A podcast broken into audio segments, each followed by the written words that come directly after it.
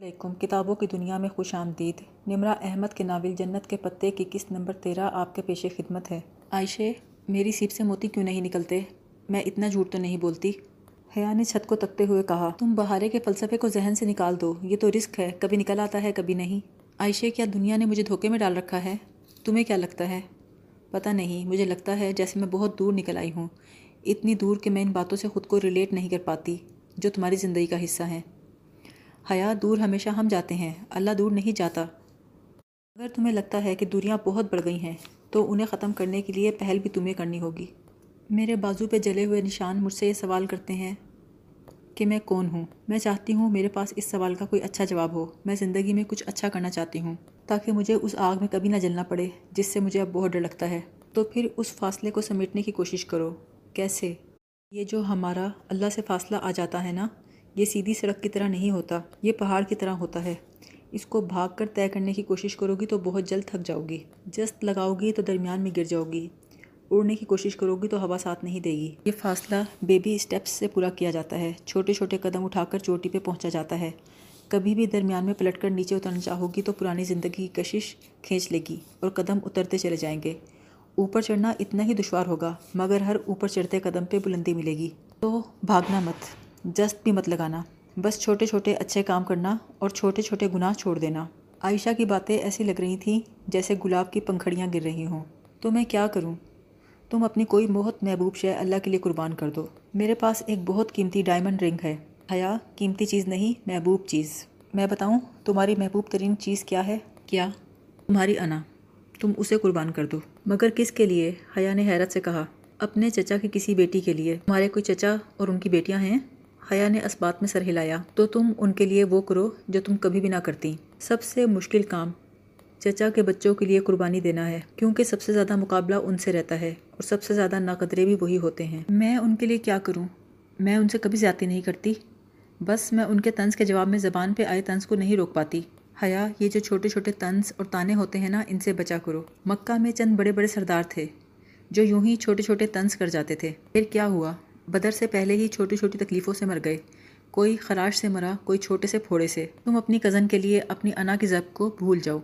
ہونا چاہیے، صبح کام پہ بھی جانا ہے۔ عائشہ نے ہاتھ بڑھا کر ٹیبل لیمپ آف کر دیا۔ صبح سویرے کچن سے باتوں کی آوازیں آ رہی تھیں۔ چوکھٹ تک آئی تو عائشہ کو دیکھا، بہارے کے بال بنا رہی تھی۔ آج اسے گھر میں کچھ کام تھا، سو جنگل نہیں جانا تھا۔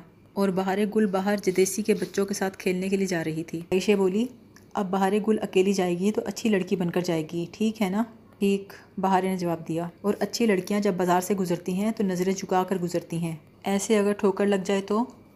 جو لڑکی اللہ کی بات مانتی ہے، اسے اللہ ٹھوکر لگنے نہیں دیتا۔ اور جو نہیں مانتی، اسے لگنے دیتا ہے۔ اچھا بہارے، اچھی لڑکیاں جب باہر نکلتی ہیں تو کیسے چلتی ہیں؟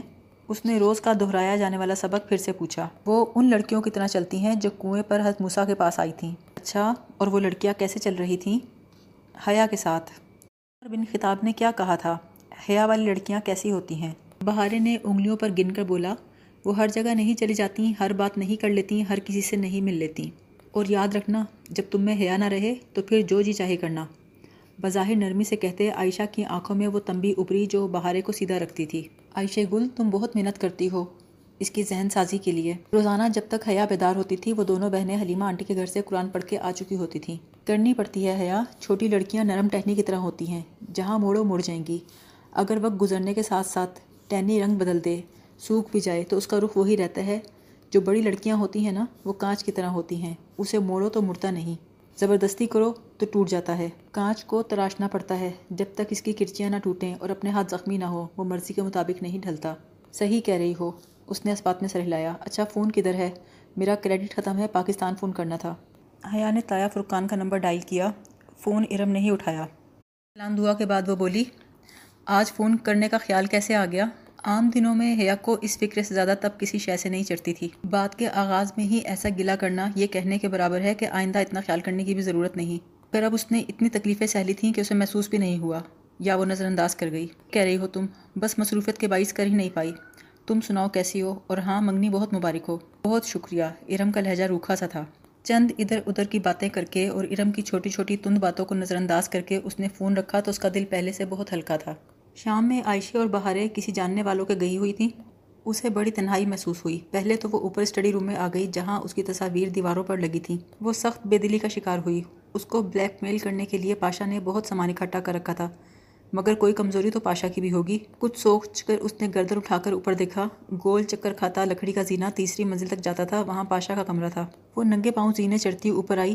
چابیوں کا گچھا اس نے عائشے کی دراز سے نکال لیا تھا۔ اس نے ایک ایک کر کے کئی چابیاں لگائیں۔ چوتھی چابی پہ لاک کھل گیا۔ اس نے دھیرے سے دروازہ کھولا۔ یہ بہت شاہانہ طرز کا بیڈ روم تھا۔ بہت اونچی چھت، جھلملاتا ہوا فانوس، دیوار گیر کھڑکی کے ہلکے سرمئی مخملی پردے۔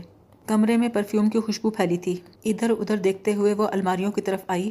ایک ایک کر کے اس نے الماریوں کے پٹ کھولنے کی کوشش کی۔ صرف ایک پٹ کھلا۔ یہاں بہت سے قیمتی نفیس تھری پیس سوٹ ہینگرز میں لٹکے تھے۔ نچلے خانے میں ایک بریف کیس رکھا تھا۔ اس نے احتیاط سے بریف کیس اٹھایا اور بیڈ پہ آ بیٹھی۔ بریف کیس لاکڈ نہیں تھا۔ اسے کھولا تو اندر چند فائلز رکھی تھیں۔ اوپر ایک نوٹ پیڈ پہ سیاہ روشنائی سے ترکی میں کچھ نام فہرست کی صورت میں لکھے تھے۔ ابھی اس نے فہرست اٹھا کے پڑھا ہی تھا، تبھی بریف کیس میں سے بیپ کی آواز آنے لگی۔ اس نے گھبرا کر جلدی سے کاغذ اندر ڈالے۔ تیزی سے بریف کیس کو واپس رکھ کر بستر کی چادر کی شکن درست کی اور باہر نکل آئی۔ کمرہ لاک کر کے وہ زینے کی طرف بڑی پاؤنچ کا فون بج اٹھا۔ وہ تقریباً بھاگتی ہوئی آئی اور فون اٹھایا۔ ہیلو۔ بابن، لمحے بھر کو خاموشی چھائی رہی۔ پھر ایئر پیس میں سے عبد الرحمن پاشا کی آواز گونجی۔ عائشہ کدھر ہے؟ وہ دونوں کسی کے گھر گئی ہیں۔ وہ ذرا سنبھل کر بولی، چند لمحے کے لیے وہ خاموش رہا، پھر بولا تو اس کی آواز بے حد سرد تھی۔ آئندہ اگر آپ میرے کمرے میں گئیں، میرے بریف کیس کو کھولنے کی کوشش کی، تو اپنے پیروں پہ گھر نہیں جا سکیں گی، سمجھیں؟ حیا کے پیروں تلے سے زمین سرک گئی۔ اس نے گھبرا کر ریسیور کریڈل پہ ڈال دیا۔ عبد الرحمن کو علم کیسے ہوا؟ اس کا دماغ کچھ بھی سمجھنے سے قاصر تھا۔ شام کو جب عائشہ اور بہارے گھر واپس آئیں، تب تک حیا نارمل ہو چکی تھی۔ ان دونوں کو حیا کے آج کے ایڈونچر کے بارے میں کچھ پتہ نہ چلا۔ بہارے اپنے پزل باکس کے سلائڈس کو اوپر نیچے کر رہی تھی۔ بولی، حیا، میں اسے کبھی نہیں کھول پاؤں گی۔ حیا نے کہا بہارے یہ بہت آسان ہے۔ چلو، میں تمہیں ایک ہنٹ دیتی ہوں۔ اس پہ لکھا ہے، یہ ایک سفید چھوٹی سی آنکھ ہے جو چاندی کے صندوق میں بند ہے۔ وہ صندوق نمکین گہرائی میں رکھا ہے۔ بہارے، وہ کون سی گہرائی ہے جو نمکین ہوتی ہے؟ ارمرا، سمندر، نمکین پانی۔ ہاں تو بہارے، وہ کیا چیز ہے جو پانی کے اندر ایک صندوق میں ریت کے ذرے سے بنتی ہے؟ وہ مٹی کے ذرے سے بنتا ہے اور اس کا صندوق جب قتل کیا جاتا ہے، او، پرل، پورے پانچ حروف۔ بہارے خوشی سے چلائی ایک کوڈ بار کی سلائڈز اوپر نیچے کرنے لگی۔ وہ اب اس پہ پڑھ لکھ رہی تھی۔ حیا اور عائشہ اپنا اپنا کام چھوڑ کر اسی کو دیکھ رہی تھیں۔ جیسے ہی بہارے نے آخری حرف ایل لکھا، کلک کی آواز کے ساتھ ہی باکس کی سائڈ سے دروازہ باہر کو کھلا۔ اس میں سیاہ مخمل کے ٹکڑے پہ ایک نازک سا نیکلس رکھا تھا۔ اس نیکلس کی زنجیر پلاٹینیم کی تھی، جس میں کئی چھوٹے چھوٹے ہیرے لگے تھے۔ اور زنجیر کے وسط میں ایک سفید موتی پرویا ہوا تھا۔ تینوں اس بیش قیمت جگمگاتے ہوئے نیکلس کو حیرت سے دیکھ رہی تھیں۔ بہارے، یہ تو وہی موتی ہے جو تمہاری سیپ سے نکلا تھا، جو تم نے عبد الرحمان کو دے دیا تھا۔ عائشہ نے ششتر ہو کر کہا ہاں یہ تو وہی ہے۔ اور عبد الرحمان نے وہ مجھے کو گفٹ کر دیا؟ میں نے نیکلس اٹھایا اور گردن سے لگایا۔ کیسا لگ رہا ہے؟ بہت پیارا۔ عبد الرحمان نے مجھے کتنا پیارا گفٹ دیا ہے۔ اللہ اللہ، مجھے یقین ہی نہیں آ رہا۔ وہ اپنے پرس سے آئینہ نکال کر اب ہر زاویے سے اس کو اپنی گردن سے لگا لگا کر دیکھ رہی تھی۔ بہارے کی خوشی بیان سے باہر تھی۔ اللہ اللہ، حیا، میں تم سے بھی خوبصورت لگ رہی ہوں۔ ہاں بہارے، تم مجھ سے بھی زیادہ خوبصورت لگ رہی ہو۔ حیا، تم میری تصویر کھینچو۔ میں اسے سر پہ کراؤن کی طرح پہنتی ہوں، کیونکہ میں پرنسس ہوں۔ نیکلس کو اپنے سر پہ تاج کی طرح رکھا اور ساحل پہ جا کھڑی ہوئی۔ حیا نے موبائل کیمرہ نکال کر آن کیا۔ دھیان سے بہارے ہوا تیز ہے، عائشہ نے کہا۔ حیا نے موبائل چہرے کے سامنے لا کر بہارے کو فوکس کیا۔ بہارے بڑے معصوم انداز میں مسکرا دی۔ حیا کو بیوک ادا کے بازار میں سڑک کے وسط میں کھڑی بہارے یاد آ گئی، جس کے گرد سیاحوں کا جھمگٹا تھا۔ ریڈ کارپیٹ شو پھر سے شروع ہو گیا تھا۔ ہوا کا ایک تیز جھونکا آیا اور ساتھ ہی پانی کی لہر بھی۔ اس سے پہلے کہ ان میں سے کسی کی سمجھ میں کچھ آتا، بہارے کے سر سے نیکلس اڑتا ہوا پانی میں جا گرا۔ وہ بکھلا کر پلٹی پھر اس کی چیخیں نکل گئیں۔ بہارے چیختی ہوئی پانی میں ہاتھ مارتی اپنا نیکلس تلاش کر رہی تھی۔ جو لہر اس کا نیکلس چھین کر لے گئی تھی وہ واپس جا رہی تھی۔ حیا ننگے پیر بھاگی، مگر پانی جیت گیا۔ مجھے نیکلس واپس لا دو، کوئی مجھے نیکلس واپس دلا دے۔ بہارے بلک بلک کر رو رہی تھی۔ حیا کے گلے میں آنسوؤں کا پھندا پڑ گیا۔ پا کر کھو دینے کا دکھ وہ جانتی تھی جب استقلال اسٹریٹ کی شاپ میں ڈی جے سر پکڑ کر گر گئی تھی پا کر کھو دینے سے بڑا کوئی کرب نہیں ہوتا۔ بہارے میں تمہیں ویسا ہی نیکلس لا دوں گی۔ مگر وہ ویسا نہیں ہوگا۔ وہ روتی جاتی اور بات کرتی رہتی۔ میں بالکل اس جیسا لا دوں گی پرومس مگر وہ عبد الرحمان کا گفٹ نہیں ہوگا۔ عبد الرحمان خود تمہیں ویسا ہی نیکلس گفٹ کر دے گا۔ میں اسے کہوں گی، مگر اس میں میرا موتی نہیں ہوگا۔ تمہارا موتی نکلے گا، میں اسے نیکلس میں پرو دوں گی۔ اگر بہارے اس کی کوئی بات نہیں مان رہی تھی۔ وہ سر پٹک پٹک کر مزید بلند آواز میں رونے لگی تو عائشہ غصے سے بولی، بہارے، اب بس کر دو۔ میں بہارے نے بہت غصے سے کہا، تم مین ہو عائشہ، تمہیں اچھا نہیں لگتا کہ عبد الرحمان مجھے گفٹ دے۔ میں نے میں نے کیا کیا ہے؟ عائشہ روحانسی ہو گئی۔ تم لڑ رہی تھی عبد الرحمٰن سے، وہ اسی لیے انڈیا چلا گیا ہے، کیونکہ تم اس سے لڑ رہی تھیں۔ تم نے اسے تھپڑ بھی مارا تھا اور تم نے اس سے کہا تھا کہ بہارے گل سے بے تکلف نہ ہوا کرے۔ وہ تمہاری وجہ سے گیا ہے، میں نے خود دیکھا تھا۔ وہ آگے بڑھی اور جارحانہ انداز سے بہارے کے کندھے دبوچ کر سامنے آ کے بولی سنو بہارے عبد الرحمٰن ہمارا نہیں ہے۔ وہ جلد یا بدیر ہمیں ہمیشہ کے لیے چھوڑ کر چلا جائے گا۔ تم گندی ہو، تم جھوٹ بول رہی ہو۔ میں جھوٹ نہیں بولتی، کبھی جھوٹ نہیں بولتی۔ اب میری بات غور سے سنو۔ عبد الرحمٰن مر گیا ہے ہمارے لیے۔ ایک جھٹکے سے اس نے بہارے کے کندھے چھوڑے اور تیزی سے سیڑھیاں پھلانگتی اوپر چلی گئی۔ حیا سیڑھیاں چڑھتی چھت پر پہنچی۔ عائشے ٹیرس کی ریلنگ سے ٹیک لگائے بیٹھی تھی۔ اس کا چہرہ آنسوؤں سے بھیگا تھا۔ حیا اس کے پاس ہی آ بیٹھی۔ عائشے یوں مت رو، وہ تو بچی ہے۔ بہارے ٹھیک کہہ رہی تھی۔ میں واقعی عبد الرحمٰن سے لڑی تھی۔ مگر صرف اس وقت جب میں بہت پریشان تھی۔ لیکن وہ میری وجہ سے واپس نہیں گیا، وہ ہماری وجہ سے کچھ نہیں کرتا۔ وہ سب کچھ اپنی مرضی سے کرتا ہے، لیکن میں کیا کرتی؟ مجھ سے آنے کی تکلیف نہیں دیکھی جاتی۔ کیا ہوا آنے کو؟ کیا تمہیں عبد الرحمٰن نے بتایا ہے کہ اس کا ایک بھائی بھی ہے؟ نہیں تو؟ عائشہ بولی، میں اور بہارے اپنے والدین کے ساتھ اناتولیا کے گاؤں میں رہتے تھے۔ ایک سال پہلے ہمارے والدین کا ایکسیڈنٹ میں انتقال ہو گیا۔ ہماری سب سے قریبی عزیزہ یعنی ہماری دادی۔ آنے، ہمیں ادھر لے آئیں۔ یہ گھر آنے کی ملکیت نہیں ہے۔ یہ گھر آنے کے والد نے بنایا تھا۔ بعد میں یہ نسل در نسل چلتا میرے باپ اور پھر مجھ تک آیا۔ آنے کے دونوں بیٹوں نے اس میں سے اپنا حصہ نہیں لیا۔ قانونی کارروائی کے بعد آنے نے یہ مکان میرے نام کر دیا۔ جب ہم دونوں بہنیں یہاں آئے، تب صرف عبد الرحمٰن اور آنے یہاں رہتے تھے۔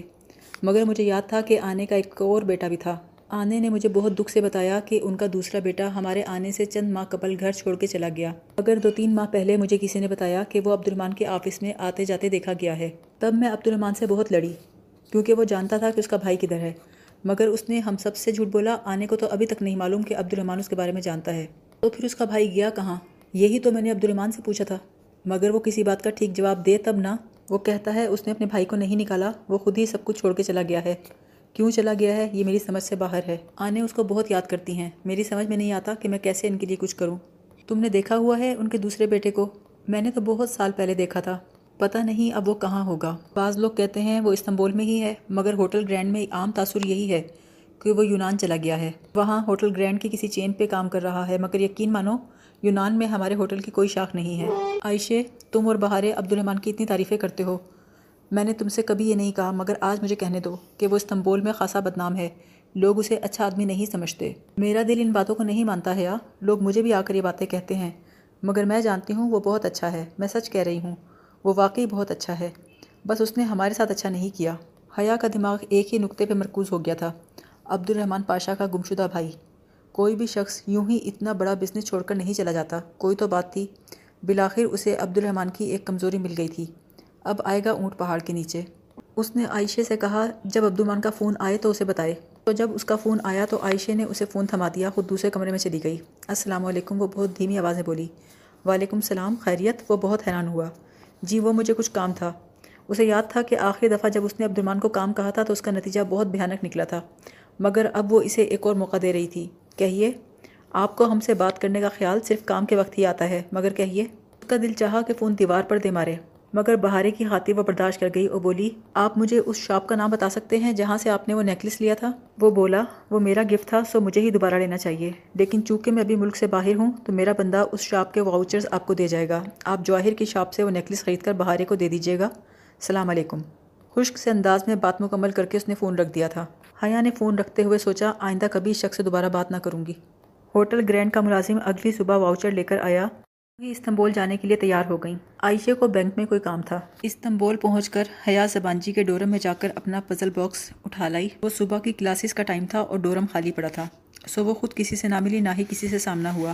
سپرنگ بریک ختم ہو گئی تھی، مگر ابھی وہ اس سے اوپر دو تین دن کی چھٹی کر سکتی تھی۔ پزل باکس اور چند ضروری چیزیں لے کر وہ جب باہر آئی تو عائشہ کے کاموں میں اتنا وقت ہی نہیں ملا کہ استقلال اسٹریٹ جا سکتی۔ دوپہر کو یہ تینوں واپس آ گئیں۔ رات کو عائشہ اور بہارے کے سونے کے بعد پزل باکس لے کر وہ لیونگ روم میں آئی ہیٹر جلا کر اس نے باکس کو قریب کیا جو ہی باکس کو ہیٹر کی تپش لگی اس کا رنگ ایک طرف سے سیاہ ہونا شروع ہوا ساتھ ہی اوپر سنہری الفاظ ابھرنے لگے حیا نے آگ سے ہٹا کر باکس کو دیکھا باکس کے ہر حصے پہ فکرے لکھے ہوئے تھے marked on Homer's doubts stick with twin spouts round the emerald crucified and the freedom petrified snapped there a blooded pine split there some tears divine a love lost in symbolic smile under which the lines dwell یعنی Homer کے شبات پہ نشان زدہ ایک چھڑی جس کی دو نوکیں ہوتی ہیں۔ مسلوب زدہ زمرد اور ٹھہری ہوئی آزادی کے گرد۔ خون میں ڈوبا سنوبر چٹکتا ہوا اور آفاقی آنسو بکھرتے تھے۔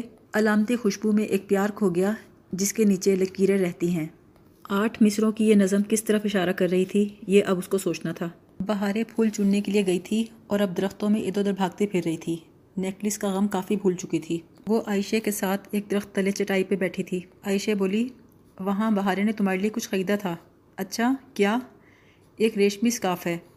مگر میں تو سر پہ اسکاف نہیں لیتی۔ اس نے بے اختیار کہا، پھر پچھتائی۔ کسی کے تحفے کے لیے ایسے نہیں کہنا چاہیے تھا۔ کوئی بات نہیں ہے یا تم گردن میں لے لینا۔ عائشہ جب میں چھوٹی تھی نا، دس گیارہ سال کی، تب مجھے اسکاف پہننے کا بڑا شوق تھا۔ تو پھر پہنا کیوں نہیں؟ مجھے لگا کہ میرا فیس کٹ ایسا ہے کہ میں اسکاف میں اچھی نہیں لگوں گی۔ کس کو؟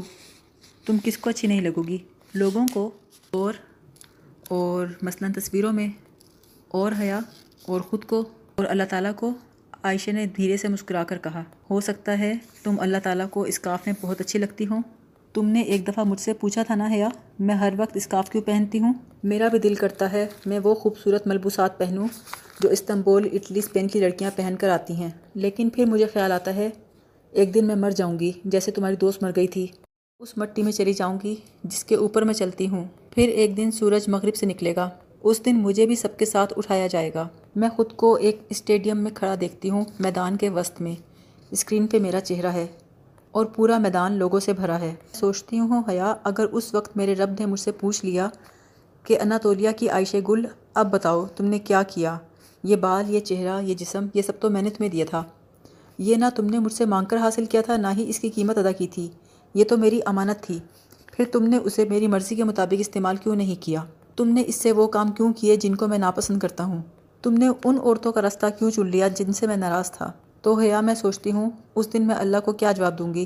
ترازو کے ایک پلڑے میں میں وہ سراپا ڈالتی ہوں، جس میں میں خود کو اچھی لگتی ہوں، اور دوسرے میں وہ ڈالتی ہوں، جس میں میں اللہ تعالیٰ کو اچھی لگتی ہوں۔ میری پسند کا پلڑا کبھی نہیں جھکتا۔ اللہ کی پسند کا پلڑا کبھی نہیں اٹھتا۔ تم نے پوچھا تھا نا کہ میں ہمیشہ اسکاف کیوں لیتی ہوں؟ سو میں یہ اس لیے کرتی ہوں کیونکہ میں اللہ کو ایسے ہی اچھی لگتی ہوں۔ لڑکیاں سمندر کی ریت کی مانند ہوتی ہیں۔ ریت اگر ساحل پر ہو تو قدموں تلے روندی جاتی ہے۔ اگر سمندر کی تہ میں ہو تو کیچڑ بن جاتی ہے۔ لیکن اسی ریت کا وہ ذرہ جو خود کو ایک مضبوط سیپ میں ڈھک لے وہ موتی بن جاتا ہے۔ ریت کے ذرے کے لیے موتی بننا آسان نہیں ہوتا ہے حیا اس کی طرف نہیں دیکھ رہی تھی۔ اسے لگا کہ اس کے اندر کچھ چٹک رہا تھا۔ اللہ کے ساتھ اپنا فاصلہ گھٹانے کے لیے تم کیا قربان کر سکتی ہو حیا؟ میں بتاؤں تم اپنی نیند قربان کرنا سیکھ لو۔ اگلی صبح فجر کی اذان کے ساتھ ہی بہارے اس کا کندھا جھنجھوڑ کر اٹھا رہی تھی۔ اٹھ جاؤ عائشہ نے کہا ہے آج تم بھی ہمارے ساتھ قرآن پڑھنے جاؤ گی۔ مجھے بہت نیند آ رہی ہے۔ نہیں نہیں اب تمہیں بھی جانا پڑے گا۔ حیا بہت دقت سے اٹھی۔ اسے اور ڈی جے کو سحر خیزی کی عادت تھی مگر ان کی صبح نماز فجر قضا ہونے کے بعد شروع ہوتی تھی۔ اس کے بعد بھاگ بھاگ کر کیمپس کی تیاری۔ آج وہ صحیح فجر کے وقت اٹھی تھی۔ کپڑے تبدیل کر کے وہ سنگھار میں اس کے سامنے آ کھڑی ہوئی اور پرفیوم کی شیشی اٹھائی۔ یہ کیا کر رہی ہو؟ باہر جانے سے پہلے پرفیوم لگا رہی ہو؟ بہارے نے بے یقینی سے کہا ہاں کیوں؟ کیا ہوا؟ عائشہ گل کہتی ہے، اچھی لڑکیاں باہر جانے سے پہلے اتنا پرفیوم نہیں لگاتی۔ اللہ تعالیٰ ناراض ہوتا ہے۔ حیا نے شرمندہ ہو کر پرفیوم واپس رکھ دیا۔ حلیمہ آنٹی کے لون میں چاندنی بچھی تھی۔ وہ مرکزی جگہ پر بیٹھی تھی۔ سارے چھوٹے بڑے بچے ان کے گرد نیم دائرے کی صورت میں بیٹھے تھے۔ ایک ترک بچہ کرت کے ساتھ تلاوت قرآن کر رہا تھا۔ میں پناہ مانگتا ہوں اللہ تعالیٰ کے دھتکارے ہوئے شیطان سے۔ اللہ کے نام کے ساتھ جو بہت مہربان اور رحم کرنے والا ہے۔ آپ ایمان لانے والی عورتوں سے کہہ دیں کہ وہ اپنی نگاہیں جھکا کر رکھا کریں اور اپنے قابل سطر اعضاء کی حفاظت کیا کریں اور اپنی زینت ظاہر نہ کیا کریں سوا اس کے جو خود ظاہر ہو جائے۔ اور انہیں چاہیے اپنی اوڑنیاں اپنے گریبانوں پہ ڈالے رکھیں۔ حیا نے بہت خفت سے دوپٹہ کھول کر شانوں پہ ٹھیک سے پھیلا کر لپیٹا۔ اس وقت سوائے حکم ماننے کے اسے کوئی چارہ نظر نہیں آیا تھا۔ عائشہ گل کی باتیں نہیں تھیں جن پر الجھ کر ان کو ذہن سے جھٹکا جا سکتا۔ یہ حکم تو بہت اوپر آسمانوں سے آیا تھا۔ وہاں سے جہاں انکار نہیں سنا جاتا تھا، جہاں صرف سر جھکایا جاتا تھا۔ جب ترک بچہ اپنا سبق ختم کر چکا تو حلیمہ آنٹی نے بہارے کو اشارہ کیا۔ وہ تاؤس پڑھ کر اپنا سبق دہرانے لگی۔ اللہ نور ہے آسمانوں کا اور زمین کا۔ نور کی مثال ایک تاک کی طرح ہے جس میں چراغ ہیں۔ چراغ فانوس میں ہے۔ فانوس ایک چمکتا ہوا تارا ہے۔ وہ ایک بابرکت زیتون کے درخت سے روشن کیا جاتا ہے۔ نہ مشرقی ہے، نہ مغربی۔ قریب ہے کہ اس کا تیل روشن ہو جائے۔ اور اگرچہ اسے آگ بھی نہ چھوئی ہو، نور ہے اوپر نور کے۔ اللہ اپنے نور کی طرف راستہ دکھاتا ہے جسے وہ چاہتا ہے۔ اور وہ لوگ جنہوں نے انکار کیا، ان کے اعمال ایک چٹیل میدان میں سراب کی مانند ہیں۔ پیاسا اس سراب کو پانی سمجھتا ہے، حتیٰ کہ جب وہ اس کے قریب آتا تو کچھ بھی نہیں پاتا۔ وہ وہاں اللہ کو پاتا ہے۔ پھر اللہ اس کو پورا پورا حساب دیتا ہے اور اللہ جلد حساب لینے والا ہے۔ اور جس کا نہیں بنایا اللہ نے کوئی نور، تو نہیں ہے اس کے لیے کوئی نور۔ بہاریں اپنا سبق ختم کر چکی تھی۔ بچے اٹھ اٹھ کر جانے لگے تھے۔ حیا اپنی جگہ سن سی بیٹھی تھی، اپنی ذات کے اندھیروں میں۔ اندھیری لہر کے اوپر ایک اور لہر، اس کے اوپر غم کے بادل۔ اور سوچ رہی تھی، جس کا نہیں بنایا اللہ نے کوئی نور، تو نہیں ہے اس کے لیے کوئی نور۔